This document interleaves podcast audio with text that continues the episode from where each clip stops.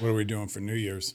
Um, I don't know. The girls are going to be here. Well, two out of the three will be here. So we'll party hard. Oh, okay. I don't know what that looks like anymore. Do you know what that looks like anymore? I haven't known what that. I was just talking with Phil about that. We haven't known what that looks like since our looked like since our mid twenties. Phil, what are you doing for New Year's? I will probably be in bed by eleven o'clock. Oh, you're no fun. honestly. We'll probably be here recording a show. But Okay. if if not, I'll probably just be with my wife and my, my son, just chilling out, eating hot dogs, and they'll probably be eating crab. Hot dogs are the uh, New Year's Eve food of choice. I like it. They torture me because they eat. Um, well, my son loves it actually. They eat crab and lobster, and I, I can't eat any of that. So I just eat some hot dogs or pizza rolls. I'm cool. You can't eat shellfish. Oh, you're allergic, allergic. to shellfish. yeah, We so- do. We Fun fact about Phil. Yes, yes, he cannot eat uh, shellfish. But we, like you, like your wife and your son Phil, we used to used to do crab legs every single New Year's Eve. Remember, we would Yeah. always go to Costco and do crab legs. Yeah, and the neighbors would come over, Chris and Claire. Oh, Yeah. y'all y'all are black. a good time. yeah. Y'all We are were. black. that that is a quintessential black family tradition. What crab legs on New Year's Eve? Crab, yes. Do you guys eat? Do you That's guys, what my family did, and it's like it's like an unwritten rule. No, no family has ever discussed it, but when black families get together, they just know. really. Yes, I did not know that. Oh my God, we learned something new. We, Wow. people in the comments, if you're black and you're watching this, you know. well, I remember my girlfriend, who's not black, uh, did it one New Year's Eve with her boyfriend who wasn't black. And then she called me and said, We did crab legs. I'm like, I want to do crab legs on New Year's Eve. So um, Mm-hmm. I did not know it's a black thing. That's really funny. Huh. Oh, look at us. Wait, so We're uh, we're- do black folks do uh, sauerkraut and pork on New Year's Day for good luck or no? Black people don't touch sauerkraut. That's just an Eastern European. Nobody Yeah. should. What I is do it sauerkraut? every year for luck. And look, Is- here I sauerkraut am. is just trash with mustard on it, right? It's pickled cabbage. That's what it is. It's, it is. disgusting. It is. It's poor. It's poor people food for sure. But it's supposed to bring you good luck every year. And like I said, here we are. It brought you good luck. Another year in the books. Yes, yes. All right, so let's get started on this. We want to know what your 2024 will look like. Let's go. Check the mic and make sure it sound right, boys. Hey, listeners, ever wonder what it would be like to blow up your comfort zone at the tender age of 50? Well, we did just that. When our last kid went off to college, we hit the road in search of a new hometown. Now we bounce from city to city and bring you along for the ride. This is the Skiptown All Stars podcast. What's up, All Stars? Welcome to the year end edition of Skiptown All Stars. So happy you've been along with us on this ride all year. We want to know what your 2024 is going to look like. What about you? How's your 2024 going to look? How's it looking so far? I think it's going to be good. Oh, that was really Well, convincing. because I had to think about it for a moment because you know me and I'm not a big um, life planner of sorts. I, I, I really am very much, I, I live in the moment. Uh, it's hard for James to understand. He he's very much um, a big picture person and I'm very much in the moment. So when I think about 2024, it's very whimsical and that's just the truth. It's I think about what it could be, what things might happen. I don't have definite plans. So when you asked me that question, it really did throw me off because I'm like, I'm I'm here right now. What am I? I'm thinking about maybe tomorrow. and we are here with producer extraordinaire, Phil. How are you, Phil? Happy New Year. Happy New Year, guys. yes, Good happy to New see ya. Year. So glad to have made your acquaintance this year. Thank you for all your support and obviously the studio. It's been a tremendous help to the Skip Town All Stars. Yep, we love recording at the Podcast Doctor in Orlando.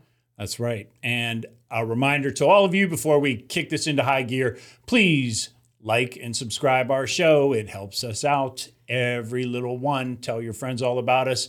Can't thank you enough again for all of your support. And uh, let's just get into this. I have a quick question for you. Oh, bring it. and that is this. Uh, and I think you've already alluded to this in the uh, preamble of the show. Oh, all right. What, did, what did I give away without even knowing I gave it away? New Year's resolutions, yes or no? Oh, I n- never do New Year's resolutions. I'm not a believer in it. I've never done it ever. I think they're silly. For me, I'm so sorry. For me, um, I don't keep them. so it makes no sense. It's just a waste of time. I don't You don't have them. the dedication to the goal. Absolutely not. No. Did you ever do one ever? Yeah, when I was like 10, 11 and then you know What was days- that? Like I don't I'm not gonna eat Kit Kats for a month kind of thing or what? i'm not going to suck my thumb Oh. i was a i was a long thumb sucker And how and how Denise sucked her thumb until she was old enough to smoke cigarettes. Um, it was very comforting so i think I, every year i kept saying i'm not going to suck my thumb this year and it never worked so i just gave up So like halfway through Yeah. the Rose Bowl, you were already. oh no january 4th Oh my god! So, uh, Wait, the yeah. Rose Bowl's on January first. Oh, I am thinking. You know what I'm thinking of? Um, I'm thinking of the Super Bowl. I'm so sorry. They're all, That's- they're all the same. that's in Th- That's in February. February. I know. That's why I Okay. said in January 4th. yes. So to, so to go back to football, you were correct. I was done when the Rose Bowl kickoff was starting. Ah. I had already broken my New Year's resolution. Got it. Phil, are you a resolution setter? No, no. I love Phil. I seriously am love Phil. Not. We are so much alike. Yeah, because I won't. I won't do it. You won't do it. I won't do it. If I'm I'm, like, you. I'm never going to. I was say, I'm going to go to the gym on January 1st. Why can't I just go now? you know what I'm saying? Like, Uh-huh. or I'm going to stop eating X food. Well, I can Yeah. just not buy it now, and the date doesn't matter.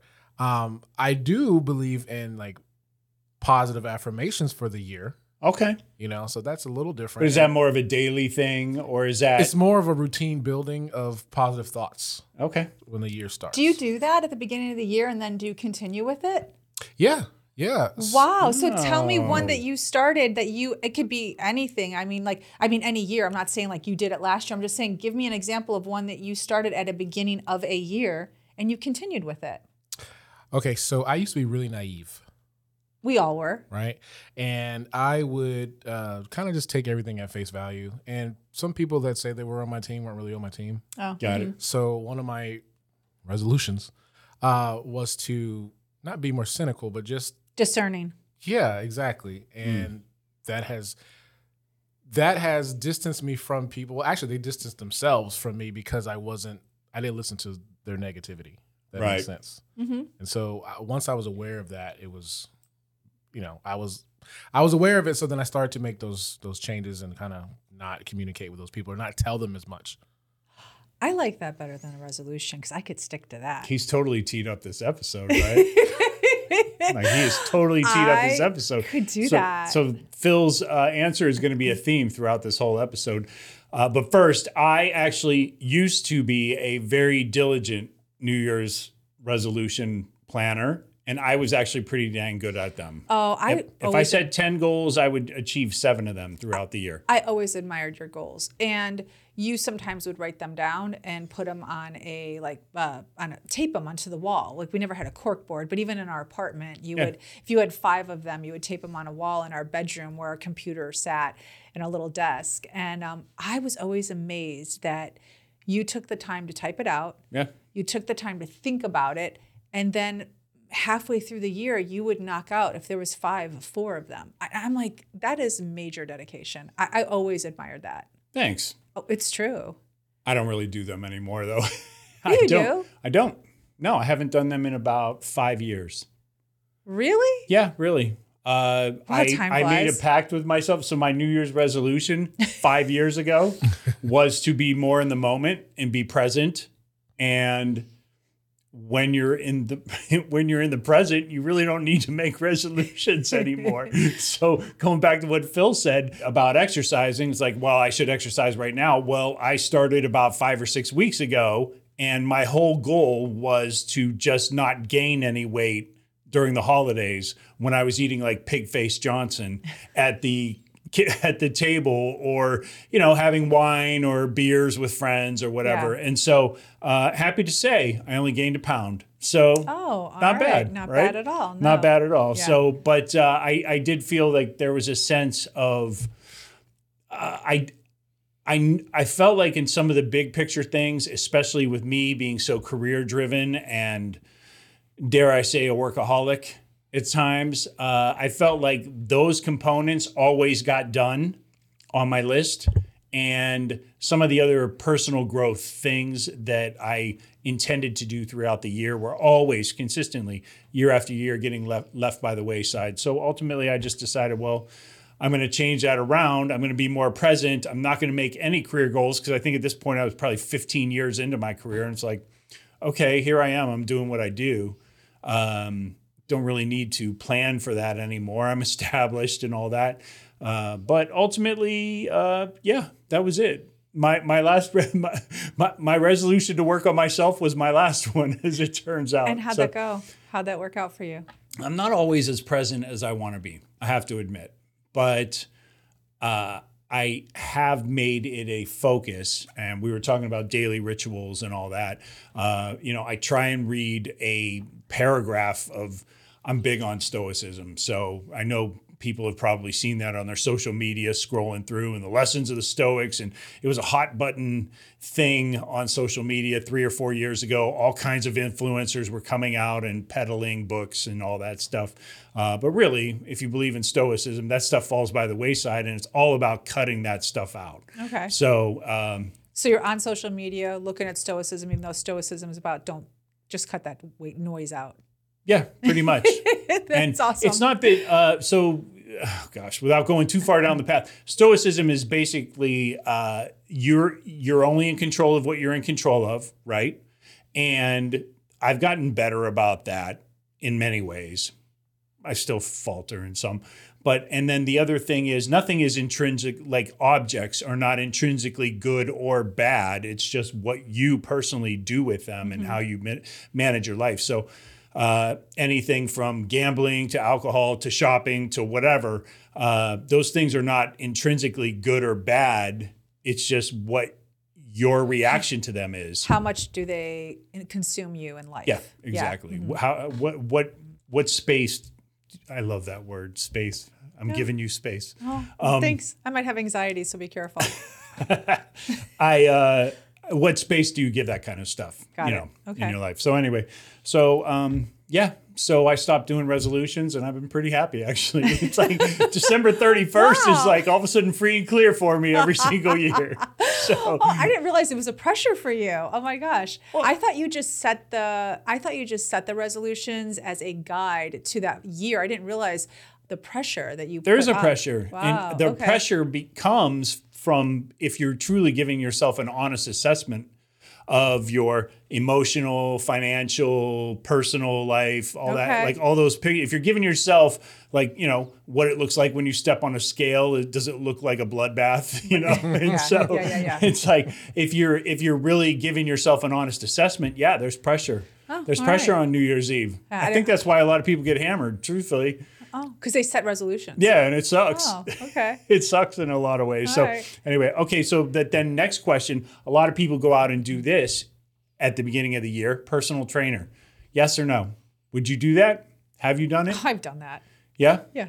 At the beginning of the year? Yeah, I've done that at the beginning of the year. Yeah. I know. We we're not I've done that, yeah. We're not doing a ton of statistics today, but um I think there are a lot of people on January 1st that Oh. are like you know, Yeah. They're book- pers- like- rebooking that trainer that they met way back in June and Yeah. all that. Yeah. So- Personal trainers are booked from January 1st to February 15th. Yeah, the gyms are exploding, Yeah. and then by February February first, it's over No, I said 15th. I give people until oh, February Oh, January. 15th. January 1st till February 15th. to February fifteenth. Oh, yeah. Man, I'm even saying half the month. Just Oh, January 15th. Yeah. Them two weeks, you Yeah. going strong, and then you just don't go. Just long, just long enough to pay that cancellation fee. Yep.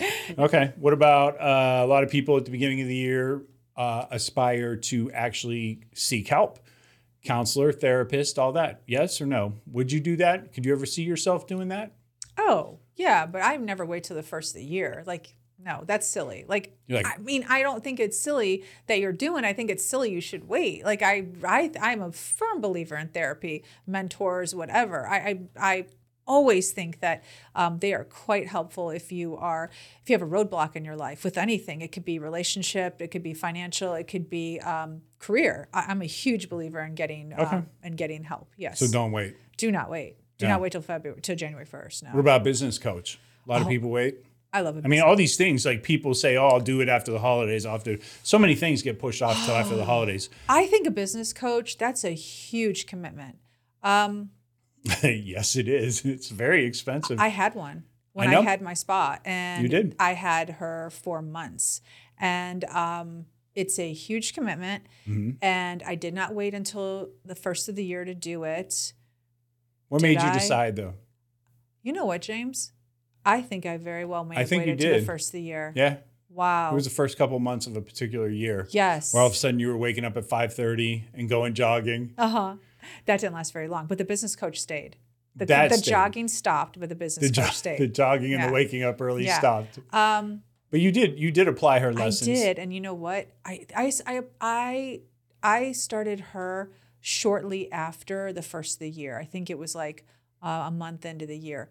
It felt like a good time to start. Now, I don't know. Maybe it was just the timing. I'm not Yeah. sure. But what are you asking about a business coach? Like, should should you do A lot of people start them like you I know. think it's a great idea. it's just one of the many rebirth. Like the whole point of this is you have a rebirth at the Yeah. beginning of the year, right? It's like Business coach was the best money ever spent. Q4 is over. You've already blown through your sales bonus because the holidays came around Yeah. or whatever, and now it's time to set set new goals for yourself. I think if you have a business um, or have an idea for a business or have always tossed around ideas but we're, are not able to funnel them in a productive way, business coach is a great great asset to have uh, in your in your corner to help you get motivated. So um, I would say yes. I mean, like I said, worth every penny spent. Okay.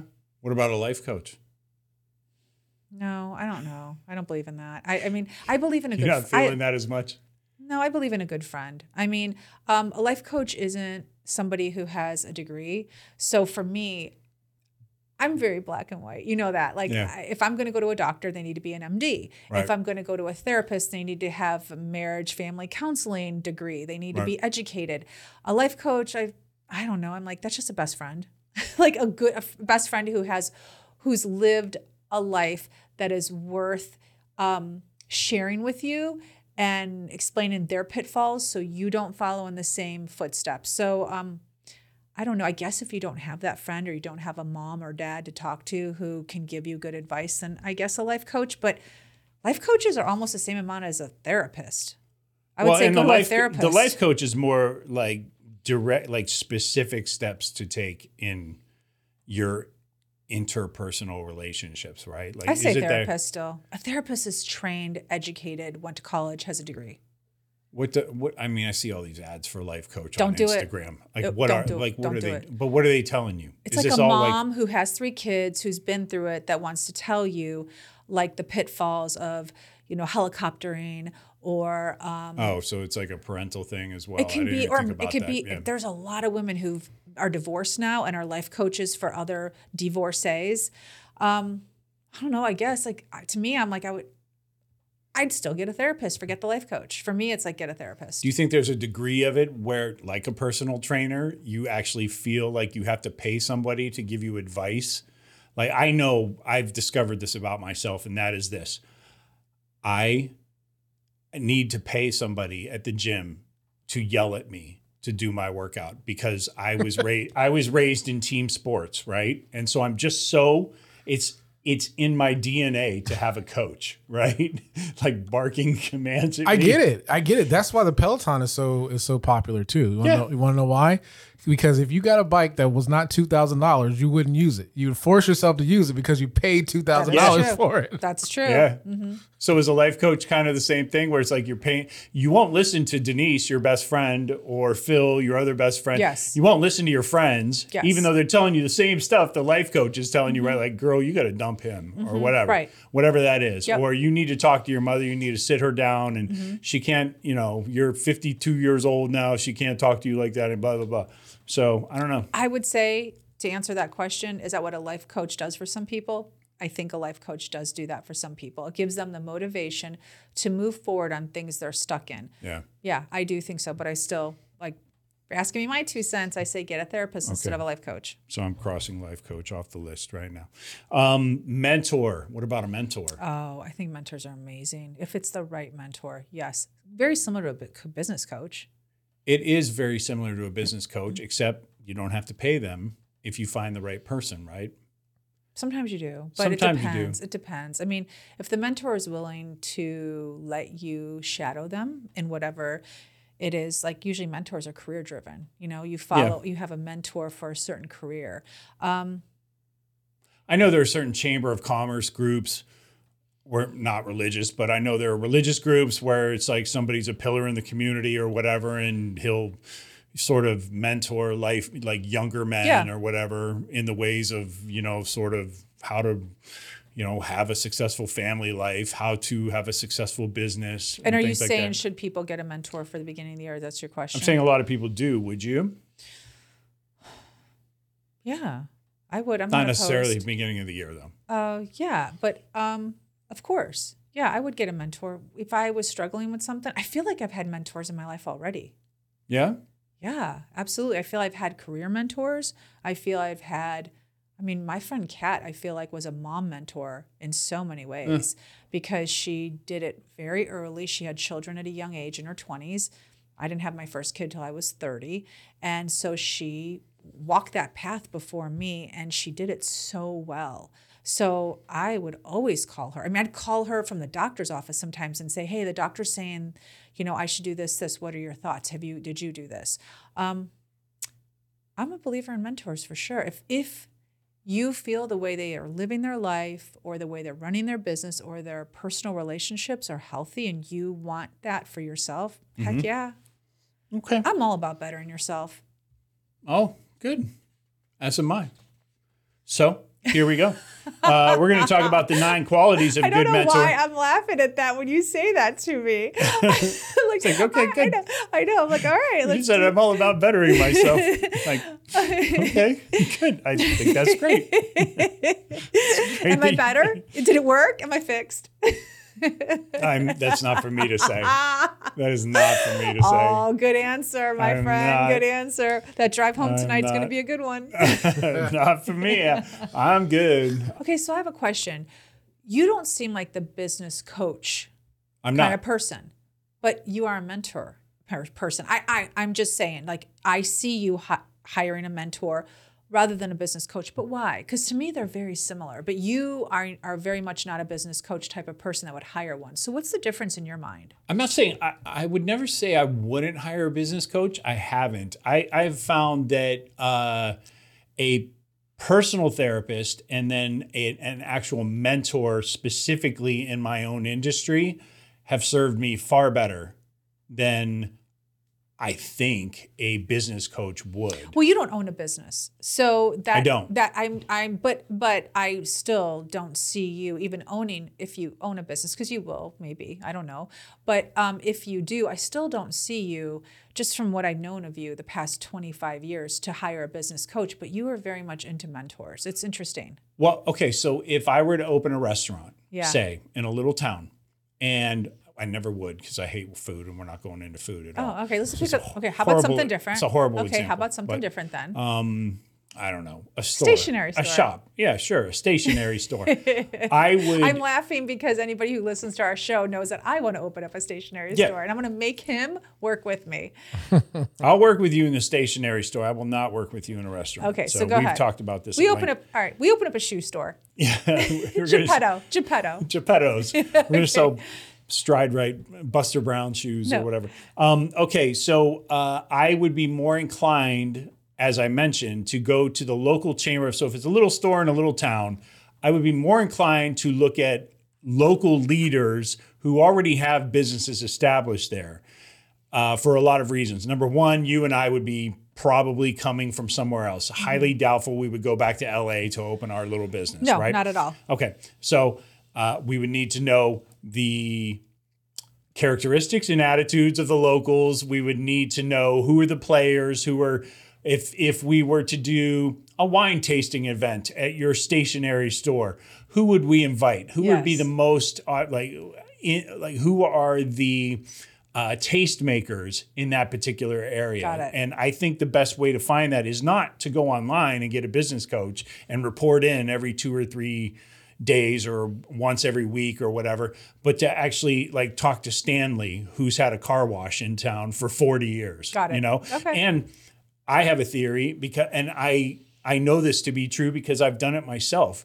People who actually have that knowledge, when somebody comes to them and asks them for it, they usually give it really freely It's true. you know?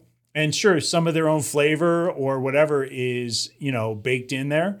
But uh, so if they have, you know, if they don't have great relationships with a couple people in town, you're going to hear about that. Of course, you're going to get the gossip, right? are, uh-huh. And then you're going to have to filter that later. But uh, I just find that for me, it's more of a direct line. Got it. Okay. Yeah. Yeah. Okay. Mentoring, mentoring here, business coach down here. Yeah. Okay. I don't know, for me. Oh, I know. We're not talking about. We're not talking about. Could you neigh- already did the business Yeah. Mm-hmm. coach? Okay, so uh, along those lines, nine qualities of good mentor. Want to hear them? Oh yeah, bring it. These are from Katrina Kirsch, who writes for HubSpot, and in 2021 she said, "You need a mentor who identifies your needs and strengths. Mm-hmm. Makes sense, right? Shares room for improvement, so is cautiously not- critical with you. Yeah, You're not great all the time. yeah, is willing to give you the hard truth in a gentle way, right? Uh-huh. Gains your trust and respect. These all seem kind of, um, you know, elemental. Expresses empathy, and this is not something you get from everyone. Oh, Uh, that is true. I think if I were to seek out a mentor, I would probably seek out somebody who has adult kids or somebody who has, you know, raised children. So you, for me personally, I would want somebody in the same, you know, sort of uh, lane in life, for lack of a better word.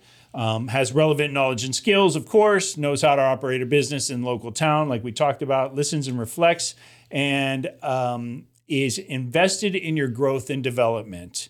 Uh, one of the people that came to my mind when I read that, and they were not business mentors for us, but they were actually very supportive of us as a young family. Our old landlord, Oh, our landlords, Victor and Marianne Yes. in Studio City, yes, they came to our housewarming party they did. and they were so so supportive of us when it was time for us to move. First off, because we had two kids that we were cramming into their little apartment. But uh, so they were probably like, okay, we're gonna we're able to raise the rent or whatever. But um, They were always very nice. they were I always very nice and supportive of us. Yes, and they they had real estate um, in different parts of LA. They did. So their whole thing was real estate, and um, but they weren't like they didn't they weren't flamboyant about it, and they didn't brag about it. They didn't even talk about it. Like the only Very information you got from them was when you asked them, like, "Oh, is this your only building?" And they said, "No, we have a couple other Yeah. ones." And then you found out that they lived in a very expensive part of the city, and you were like, "Ooh, they're doing quite well." Right. And um, they were so nice. It's so interesting. You remembered them Yeah. all these years. It's like been how many years? Twenty three years. Yeah, there weren't. Uh, we didn't interact with them a lot because they weren't on site, as you said. No, they were. They would come and do repairs. Remember? No, but they didn't live there. Yeah. And so, um, uh, but while we were in our buying process, They were so nice. there were a couple of tips that they threw out and you know watch for this or do that or where are you looking to buy and all that Yeah. so Gosh, it's tremendously interesting. helpful. You remember them? Yeah. Yeah. they were very nice people. And then uh, lastly well two things uh, ability to this person should have the ability to devote time to mentoring you so a Yeah. coffee a week kind of thing or whatever makes sense right pretty pretty basic but uh, strong relationships and networks And he- I actually thought when I first moved to LA that I was going to have this person to help me get into the entertainment industry. You did? I drove all the way to Palm Springs to meet this guy, and he talked such a big game. This is this is before social media. Is before you could do any sort of research on the web. I think it was before it was before the web was pi- widely publicized or whatever. But um, I wish we would have met then. Honestly, because I would have told you, don't drive to Palm Springs. Anybody who's in the game in LA isn't in Palm Springs. is it not in Palm Springs? I know. I wish we would have met. That was just honestly the inexperienced country bumpkin in you. it was a What's wrong with Palm Springs? What's up, what's up with Palm, Springs? Palm Springs? Springs is great. No, if you're if you're a if you're a game changer in Hollywood, you're in Hollywood. You're not in Palm Springs. It's like two hours outside of LA. And during that time, nobody was there except old retirees. So if somebody says I'm a mover and shaker in Hollywood, come meet me in Palm Springs, you're like, uh, It is okay. cause for. I mean, it's like ninety minutes to two hours, depending on where you live in LA, to get there. So I went to meet this guy, and it was pretty obvious he was not the big baller Mm-hmm. he said he was going to be. I actually think a lot of women who use online apps to date probably felt the feeling I felt when I walked into this. You got diner catfished? To my, I, got- I got totally catfished. And he proceeded to tell me that he was going to be the next Disney. He was going to build theme parks and all this other stuff. And meanwhile, he was old. I mean, he was probably 77 years old at this point. And um, you were the highlight of his day, honey. He got to have a coffee with a young guy, I was chat all of his such a sucker. chat all of his dreams to you. Yep. Did you give him money? Huh? Did you give him money? Yeah, did you give him No, I did not give him money. and so it wasn't a scam like that, at least. It was just a colossal waste of time. So You know what I equate that to?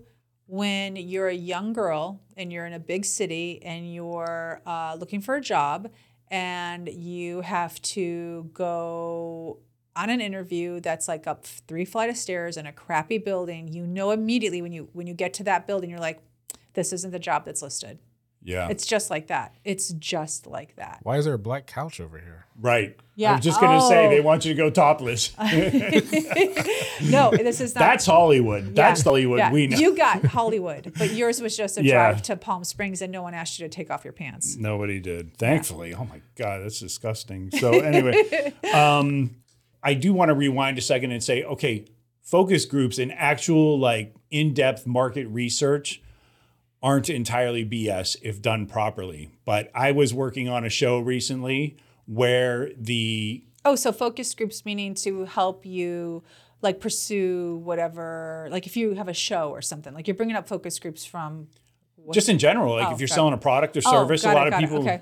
You know, you're, focus you're you're starting to develop this idea. You're finally like about to launch this baby, and all of a sudden everybody's coming out of the woodwork. And I recently worked on a show for Roku um, where these women were trying to sort of next level their side hustles. Got it. And in one of the scenes, um, you know, they're going through these, they have to sit down and listen to focus groups on, uh, you know, uh, people talking about their website, their Instagram profiles, all these things. So their online presence, their branding. If they were a restaurant, their menu. Uh, if it was a certain product that offered, say, they were eco-friendly or what have you. They, you know, like so people just it opened the entire thing up for conversations.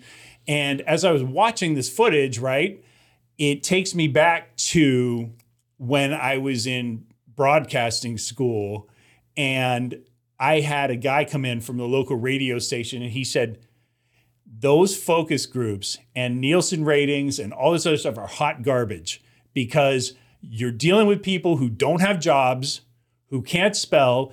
I get these reports back and they drew a picture like what radio station do you listen to? And uh, in my hometown, the rock and roll station was CD 106 The Wolf. People wouldn't write CD 106 The Wolf. They would just try and draw a picture of a wolf. and so they're getting, so he's like, these are the knuckleheads that you're dealing with. So you really have, unless you're doing like a high degree of market research as implemented by a company that you're probably paying a lot, like thousands and thousands of dollars. It's not really great, especially in the inception of your enterprise, uh, to pull these people in and start hearing what uh, random Joe Q on the street seems to think about your product, your stationery store, to keep using that example.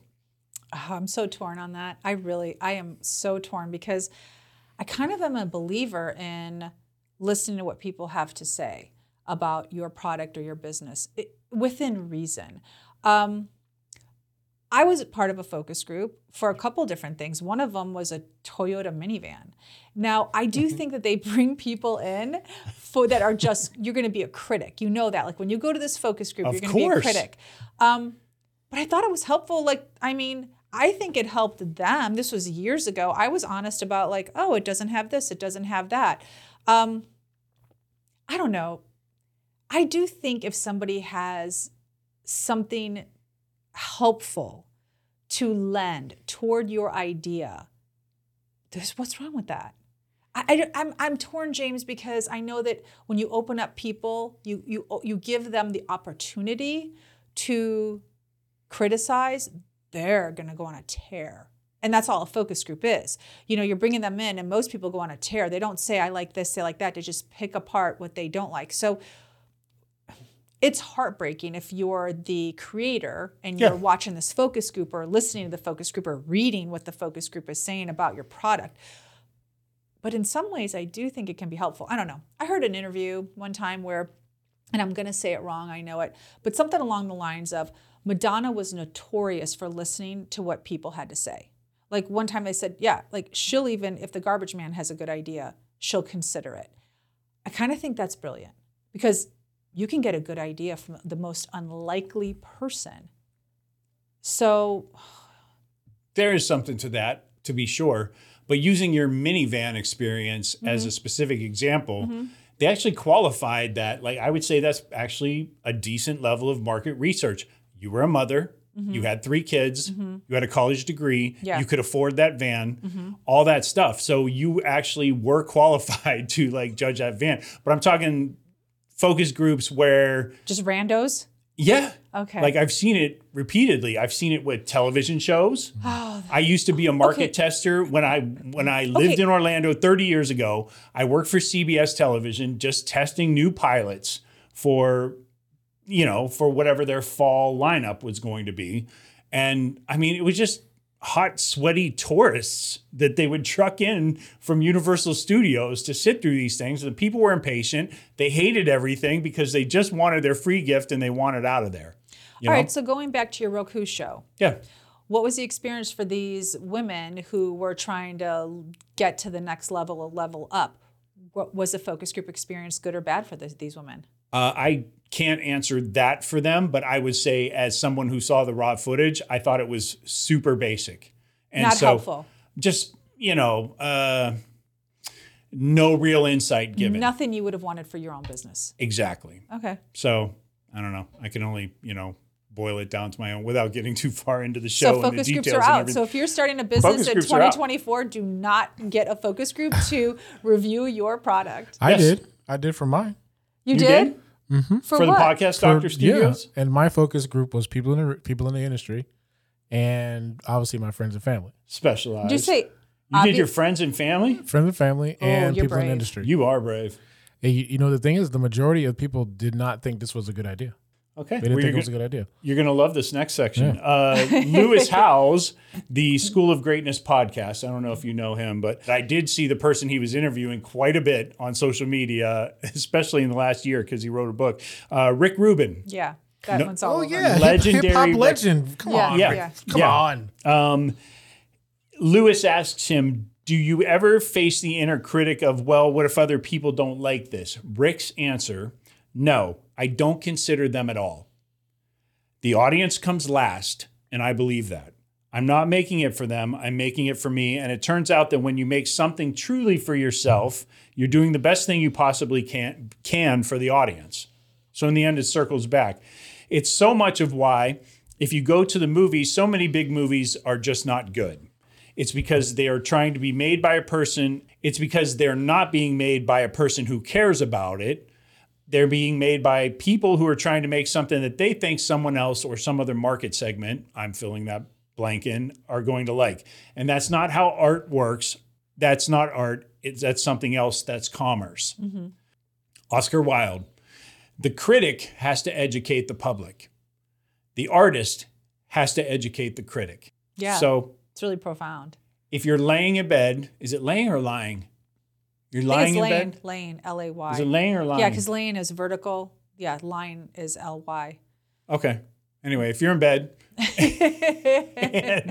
And- vertical, lane is horizontal. I said vertical. Lane is and with every fiber of your being, you know that your idea, your new concept, your new endeavor is going to maybe not light the world on fire, but change your life and change the lives of the people who use your product, service, whatever that is. Oh, Um, I you may want to reconsider telling your family and friends. We talked about this a lot, but uh, you may want to con- reconsider telling your family and friends, or sort of telling anyone at that point, and and and taking their advice early on. Okay, Phil, you said most people felt like this wasn't a good idea. So Mm-hmm. what made you pursue it? I have to ask. I had a. I mean, you guys know my story. This has been my whole entire life. So this is. It yeah, was a- you've been in broadcast it- forever. It was burning a hole in me, and I knew that I had the tools to help people And you just, at what point did you say, did you just do the, oh, I can't listen to them. I'm going to do my own thing? Like the a majority said, meh. And so, So to tell you the truth, I already did it. You had already done it. I already had everything ready, and I just wanted to see where people's head was, and then then then I'm like, look what I did, and then they're like, oh, we're happy for you. I'm like, but you weren't. Yeah. Yeah. so so Phil, what was the criticism? What did they think was not going to work for you? Getting they clients? didn't think, what was it? yeah, that uh, not being as busy, people couldn't afford it. Um, Oh, that's You always a thing. podcast, too many podcasts, you know, all that stuff. Right. Yeah. Oh, all right. So they Kind of like all the things I said to Bert Kreischer when we were about to start ours. And he said, no, you should still do it anyway. Uh-huh. Yeah, I mean, true. really, in many ways, he was our mentor, right? Yeah. For this. And uh, Did he have it- a shirt on when he was telling you this, or no? He did actually. Oh, yeah. so he was It was a serious then. graduation he was party. serious. he was serious. It was a graduation party for Georgia, and he had to be on his best behavior that day. Otherwise, it had lasting impact. So it's good in the end that you had already launched your business before you asked anyone's opinion, because these opinions, especially during the inception phase, right, mm-hmm. when you're just sort of bouncing ideas off of people you think are your closest friends, and in some ways they're putting their own insecurities on you. Well, because they wouldn't pay the amount of money that Phil was charging. They couldn't fathom it because maybe they didn't have the money or they weren't doing a podcast. They didn't know the numbers out there. They didn't know what people are paying Right. to rent studio space. So for them, it was astronomical. It's like, I don't know, I guess I equate it to anything that is skilled and costs money because it's a high level product. Like um, he's not doing it out of his garage. This is a very professional place. Totally. So when you're asking a price of what you're worth, sometimes people can't wrap their head around it because they can't pay it. For sure. And I also think that there are people who genuinely see what it's going to take financially or energy wise or what have you. Oh. And they fear for you. They don't like they I do believe some people's hearts are in the right place. Um, but, you know, unfortunately, it's like they can become a crutch for you because now all of a sudden you have all these voices inside your head telling you, oh, maybe there it's really easy at that phase to take one or two things that somebody said and now it has Oh. like now it's It's living. it's a Living it- in your head. It's been yeah, it's like a Yeah. seed inside your dreams or whatever. I also think that people just aren't risk takers. So they can't Agreed. fathom um, taking that leap to do something outside of a, a, a, a really comfortable nine to five. Uh, you're guaranteed an income. Why would you, whatever it is, why would you leave that or why would you spend more time doing this on the side? We've talked about this before. Yeah. So my thing was because remember I was working for ESPN. Yeah. So like you're gonna leave your dream job to start a podcast studio. That was like my the general Yeah. consensus. Yeah. And I was like, yep. Yeah. And that wasn't been an easy way to go. I mean, that would have been a lo- like that's a, that's the next logical step for most people. But you just had higher aspirations, and where you were at ESPN for some people was their high aspiration. Does that make sense? Like, Totally. yeah, Yeah. Uh, so this can lead to not only procrastinating, uh, but also, you know, a lot of people tend to say, well, if I'm not ready, like I don't have enough money to roll out this product or service the way I want to, uh, then they begin to let the perfect be the enemy of the good. It's a very cliche phrase that people use now, but you want everything to be perfect on day one when you cut the ribbon of your new store. And it's not going to be that way. right. Rick Rubin says, if you have an idea you're excited about and you don't bring it to life, it's not uncommon for the idea to find its voice through another maker. Oh, I believe that. Oh, yeah. Oh, I believe that 100. This percent. isn't just the other artists. This isn't because the other artist stole your idea. It's because your idea's time has come. Deep, right? Man, hip hop Santa's definitely got it going. Hip Hop Santa just spewing, Yeah, right? It's true. I, I believe that. Let's let's like the old like I, how many all of us in this room have said I had that idea. All of us have had an idea that came to fruition through someone else. Yeah.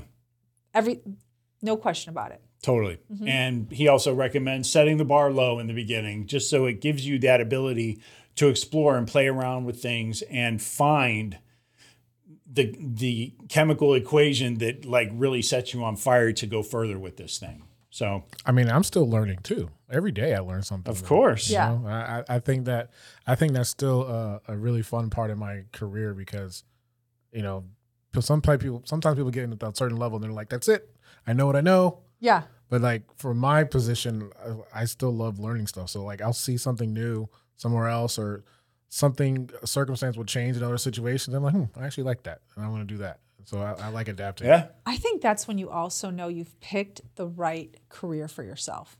When you're still interested about growing. yeah, When you're, I mean, I think we've all met that person, male or female, whether it's a hairdresser who's like not going to trade shows anymore, not interested in learning the new haircuts, like just still doing perms, and and you know, eh, or the the guy who has you know, I don't know, the shirt store, but isn't up on the latest textiles, and Yeah. so the shirts look dated, like if they're not moving forward in any particular, you know, in, in a, whatever the direction is for that business they're in, Yeah. I don't know if they still love it. And I think it might be- be a job for them at that point. Mm-hmm. I think they that get def- jaded.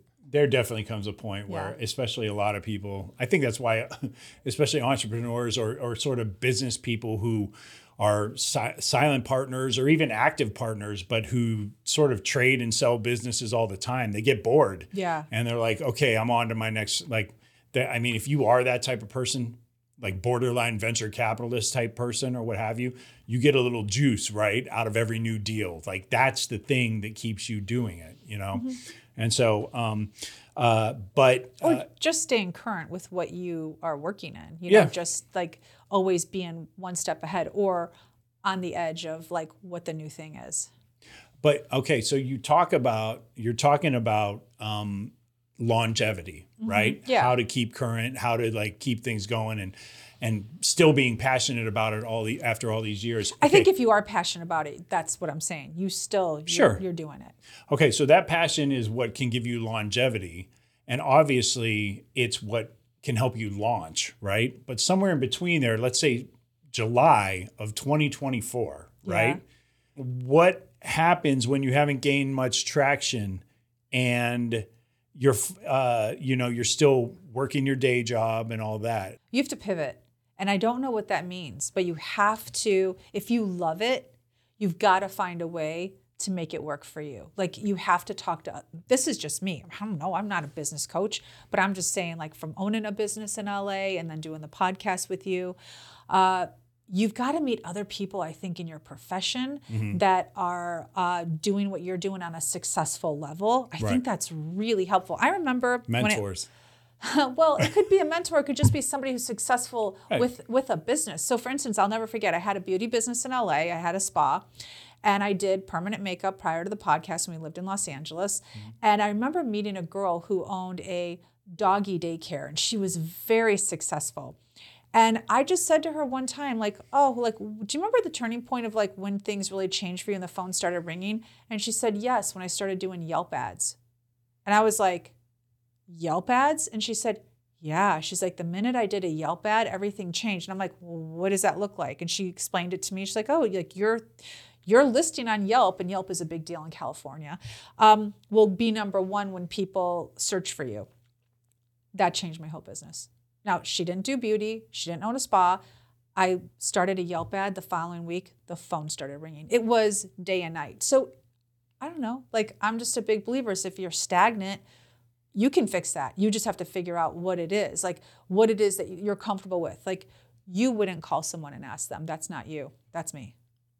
right What would you Um, do, my friend? What would you do if you're stagnant? i mean i would dig into i would research or i would I, i'm actually the type of person that would take a course you know Okay. if i wanted to know how google ads could better serve me i would take the six week course i'm that person Yeah, this is how we're different. I will never sit six weeks to figure out why my business is failing. I will call someone on the phone and get an answer in an hour. Well, it's good because those things, however you get there, uh, are important because a lot of people, uh, you know, we we've seen it in the last 15, 20 years out of especially with social media and the way some people have really blown up. Everyone from models to athletes who maybe got a better deal, even though Yeah. f- their physicality or their level of play did not really suggest that they should get that deal. But um, uh, so many people have done that, and a lot of people seem to think, even nowadays, that uh, in some ways they're an overnight success. We know that to be false, right? Like the average overnight success is a ten year, Yeah. you know, journey. I do think, look, there are some people that found social media medium to be their baby. Like they were just good right out of the gate. But Yeah. that is a small portion. Even if you look at like the YouTubers, I mean, I've listened to so many podcasts where um, they talk about they were YouTubing in high school with no subscribers, but still they love doing it. They just love doing it. And then they hit like five years later, big. I, I, I read a, this, I heard this one podcast about this guy who does tech stuff. I don't remember the name of his YouTube page because I heard this podcast like almost a year ago now. But um, he started in high school and all he did was talk about like his Dell computer. He did a video, he was like 15 years old, and then he just did one every time he got a gadget. And now he's enormous on YouTube. But when Yeah. you hear his story, he went to college. He would post in the park, like set up on a park bench and be like, okay, I just got this new camera. So I'm gonna like tell you. He said sometimes the tripod would fall over. He'd have to like lift it up and then like re- hit the hit the record button. Been but there. but uh, he's huge now. He's absolutely enormous on YouTube. Uh, has a company, hired people. It's all from YouTube subscribers. Yeah. Um, I'm telling you him because he's not an overnight success, and his story I think is very indicative of most people who look like an overnight success. Um, I think there were overnight successes on social media for sure. I think it's so small, like so small. I, I think it's less than one percent is my guess. I don't know. What do you think, Phil? less than one percent. And I think I know who you're talking about. I forgot his name. But he's the black guy with like a blowout. The I think so. Yeah, yeah, yeah. yeah. He's he's got like three billion subscribers. Yeah. Um, a lot. I know you're talking Yeah. about. See, even just from you telling me that, I already He- know who she's talking about. yeah, about. and he Yeah. doesn't take um he doesn't like if if Nikon comes out with a new camera, he doesn't take the camera. He won't even take it because he said that them sending him the camera, he already feels compelled to say something. Give them a good Positive. Yes, he has to buy the camera. So it's things that he buys. But he, he has a team now of people that'll say, hey, this new something something came out. But anyway, what do you think though? Do you think I'm like what what's your thought on the success rate of uh, Instagram people or TikTokers? Like I'm saying it's less than 1% that they're overnight success because that's to me very small. I think that the illusion is that you can be an overnight success because you may be exposed to somebody as they are famous, but you didn't see other stuff 10 years from 10 years ago. Right. Uh, when I think about like acting, I think about Kevin Hart, right? Kevin Hart was Kevin Hart before Kevin Hart was Kevin Hart. Oh. Yeah. you know what I'm saying? And so you didn't know Kevin Hart until he did like the really popular movies, but he was, I knew who he was. Right. I mean, you would probably even know who he was from I did, yeah. Because stuff was- from BET. Yeah, Like, so like I knew who he was way, way, way back in the day. And so people would, would say, oh, this guy is just a flash in the pan, or same thing with the YouTube comedians or the social Yeah. media comedians. They've been around forever. Ever. You only just saw this one short and think that they're new. No, it don't work like that. Well, it's also like I even say it about Joe Rogan. Like people forget Joe Rogan was eating cockroaches on Fear Factor. Like he was even on TV before that, though. You were Spin City? Yes, yes, it is so true. So people forget, like, oh, Joe Rogan, he has a suc successful podcast and he was doing MMA before. No, no, Joe Rogan was doing stand up at the comedy store for 30 bucks a night, uh, like 25 years ago. I mean, honestly. Yeah. We all start somewhere. Mm-hmm. And I tell people that. I tell them I was like, look, I paid my dues. Here's my receipt. no, because somebody challenged me. Some when I was first starting, people would, you know, I had my haters. You know, Oh, that's and terrible. I would have hate to, that. I'd have to We bust out. like. I'd We have have to some bust out now. the old yearbook photos of me doing this in high school in 2004. Just to prove that you Just really had like, a passion for it. Yes. Oh, that's insane. Yeah. yeah. I I know. know. It's it's. I hate hearing that, even though it's happened to us. I still hate hearing it from other for other people. You know. yeah. Yeah. Uh, we know a similar story. Our friend Mike. Oh yes, absolutely. Do You want to tell the story Sure. of what So- it takes to become an a slash? He I, he would never classify himself as uh, an overnight success, but it really is a lesson on being, uh, like you said, Phil. Like I'm all in on this from an early point, right? Yeah. So our friend Mike, uh, he worked for he was a salesman for a steel company. Yep. And um, and the story goes that Mike left the steel company. He was a very good salesman. If you meet Mike, he's very personable. He is. Yeah, so he, he's perfect for sales. Absolutely. And he had an idea about starting his own steel company. And I remember I was out with him, I don't know, what, like six months ago, or going out for a jog or something. And um, and we are talking about his business because he's he was extremely successful. Yeah. and um, how he started and all of that. So he started the business.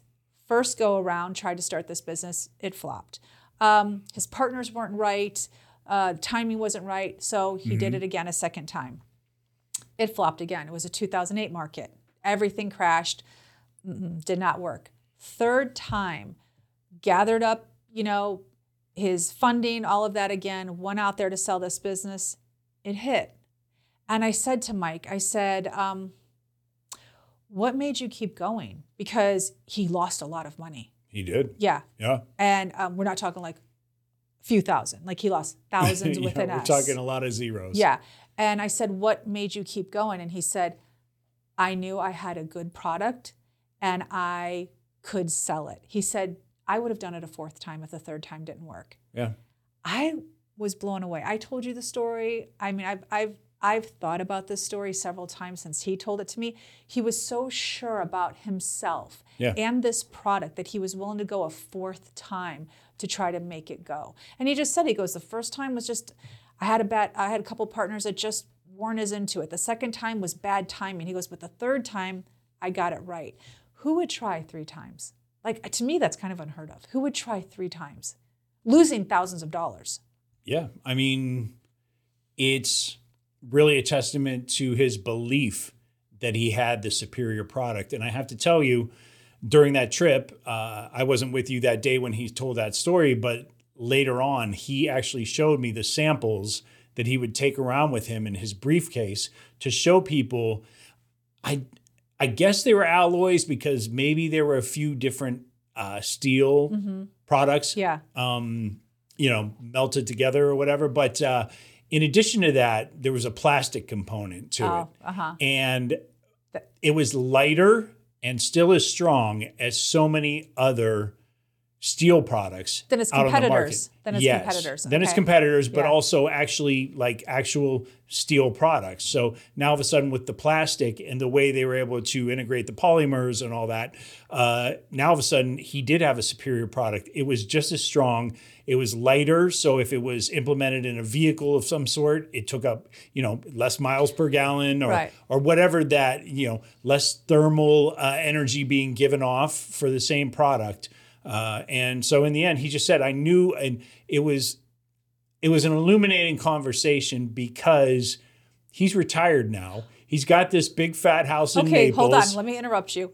I met Mike when he lived in a townhouse, yeah, and now he lives in a a house that looks like it's on the cover of Coastal magazine in Naples, Florida. yeah, And um, so that's so inspiring. I, I feel like that, like to me, I think, how did he get out of bed the second time it failed? Like Or he- what? he- and he had three kids. You know, this isn't a guy who was like a single guy and just like Yeah. trying an idea. No, he had a lot on the line. He had three kids putting through yeah. high He was school, divorced. college. He was Yes, like trying yes. to raise the kids on his own and all that. Um, it was especially impactful for me because here he is. He sold the business, Mm-hmm. cashed out, made all his money, and is still as exuberant about this product to this day as he was when he was insisting and beating down doors that like you have to check this Yeah, out. it's you true. know, so um, whatever that is for you, I hope you find it in 2024. Let's talk about creativity for a Yeah, second. let's How to it. get there. If you know how to get yourself in a creative mind space. I'm a firm believer that spreadsheets, like a Google a Google sheet or an Excel spreadsheet, there's creativity baked into that. I'm sorry. Oh. Whoever the whoever the little wizard was at Facebook that created the algorithm that helped connect a billion people on this planet Yeah. together. So so often we use this term artist or creative and you know you think like painters, singers, songwriters, all that and it's not like I'm insistent and you and I have had this talk lately you would not classify yourself generally as a as an artistic Oh, person. never. Right. Never. And yet, here you are finding creative ways to make women's eyebrows look better. You're actually literally painting on Yeah. them. Uh, of course, you were a business owner and finding creative ways to get word out. Like, we just cracked open this new spa. You better get Yeah. your butt over here and check it out and all that. Um, relationships, the way you get in, like, you're creative in in in and of itself just finding the girls Taylor Swift tickets. Okay, there's a tremendous amount of creativity inside you. I think the one thing that people can all agree, if you know me, is I'm very good at also putting, I'm very good with people, but I'm also very good at putting people together. I used to have this gift, and I think I still do. Like I, I have an, like I have a very good feel for like what person would jive with another person. People used to always say I should have been an agent when I was in Hollywood Yeah. everyone said that because um, I knew so many people. And um, I guess just because I was pretty good with people. So, I mean, having a successful beauty business, I, I think was um, the, uh, the, the, the, what's the, the sum of those parts? Like I was able Yeah. to have a successful business because you, you kind of need to be a, personable to have a business like that. I think what happens is kids for a lot of people is they're told they're not really the creative type or that's sort of not appreciated in their households or what have you. I was definitely told I wasn't creative. I Yeah. definitely was. My mom's a painter, which is amazing. I couldn't paint. I think I was told at an early age, like, oh, your drawing is terrible. So I just thought my drawings were terrible. I definitely was told, not by my family, because my mom would never say something like that. Right. Neither would my dad, but definitely my friends and my circle At school in school. all. One hundred percent, I was told I wasn't creative. Okay, so now that I've said and I've given you permission, everyone, to be creative, Be let's talk about whatever you're going to embark upon in 2024. Give yourself permission to do it, right? Yeah, and absolutely. uh, believe in your heart of hearts that you are creative because you are. So I don't know. I've talked a lot. I'm going to put my pen down and this other pen down, holding two pens at once. Uh, but uh, we wish you guys the very best new year, and we really hope that everything you aspire to do is unlocked for you this year. Thank you so much for following us on our journey for another one. Why don't you take them out? Empty nest, full tank. Check the mic and make sure it sound right, boys.